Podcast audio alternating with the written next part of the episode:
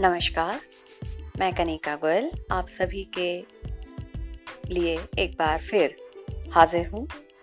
आज मैं आप सबके साथ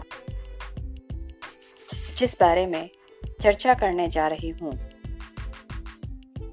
मेरा मानना है कि उनके बारे में जो कुछ भी कहा जाए, जितना भी कहा जाए, वो कम ही है।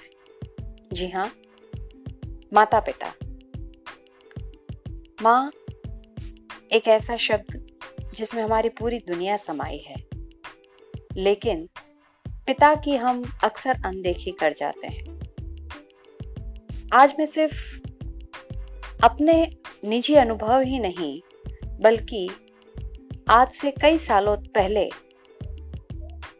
परिवारों में पिता की स्थिति क्या हुआ करती थी, उसके बारे में भी बात करूँगी। संयुक्त परिवारों में हमने पिता की भूमिका परोक्ष देखी है। अप्रत्यक्ष होने के कारण उनकी कोई विशेष भूमिका नहीं दिखती थी। पचास, पचपन साल पहले तो अपने बच्चों को गोद में लेने में भी पिता शर्माया करते थे। अपने पिता, चाचा, बड़े भाइयों की गोद में बच्चे को खेलते खिलाते कनखियों से देख देख कर ही एक पिता खूब प्रसन्न होता, हर्षित होता। और उन दिनों तो माताएँ भी अपनी संतान को अपने से बड़ों के सामने कोई खास प्यार दुलार नहीं करती थी। लेकिन परिस्थितियाँ तेज़ी से बदली।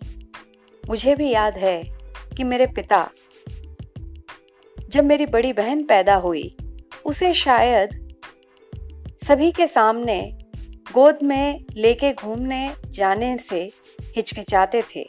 लेकिन जब 12 साल बाद मैं आई तो उन्होंने शायद वो हिचक, वो दायरा थोड़ा कम कर दिया और मुझे अक्सर वो गोदी में उठाए, घुमाने ले जाते थे। तो इस तरह से हम देखते हैं कि परिस्थितियाँ तो तेज़ी से बदली हैं इसलिए आज बच्चों के लालन पालन में पिता की भूमिका भी एक पत्नी, परिवार, सरकार और समाज के ध्यान में आई है। जैसे माताओं को मातृत्व अवकाश मिलता है, उसी तरह से अब नवजात शिशु और शिशु की माँ की देखभाल के लिए पितृत्व अवकाश भी मिलने लगा है।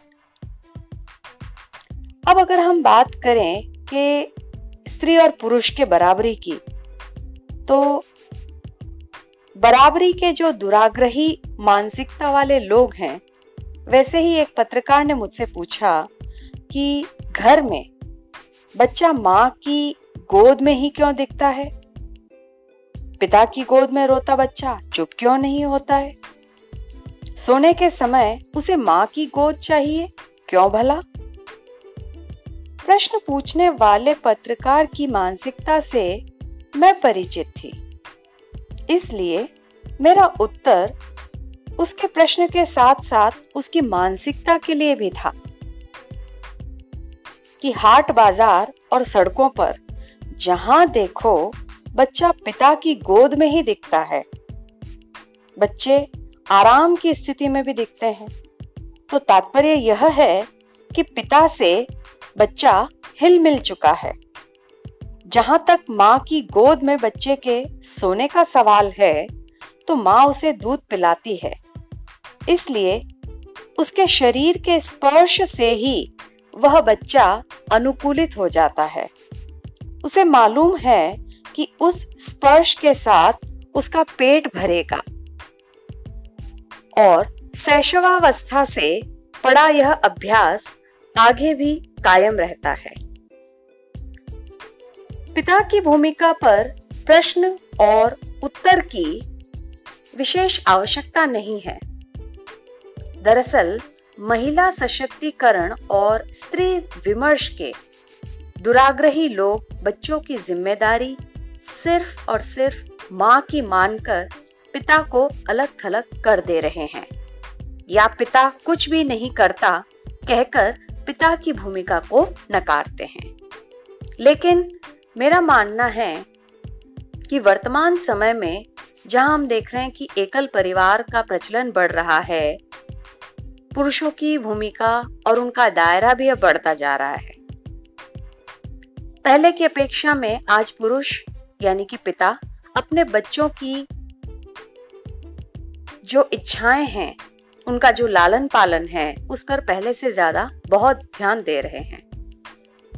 और आखिर में अगर हम कहें तो पिता एक ऐसा शब्द जो सागर के समान विशाल है। हम शायद कभी उस शख्स की और उसके मन की गहराइयों को नहीं समझ पाएँगे। बेशक माँ के साथ एक लंबा समय गुजरता है, पिता से हम दूर होते हैं। लेकिन जब हम अपने पिता को खो देते हैं तो उसकी कमी हम पग पग पर महसूस करते हैं। आज के लिए इतना ही। धन्यवाद।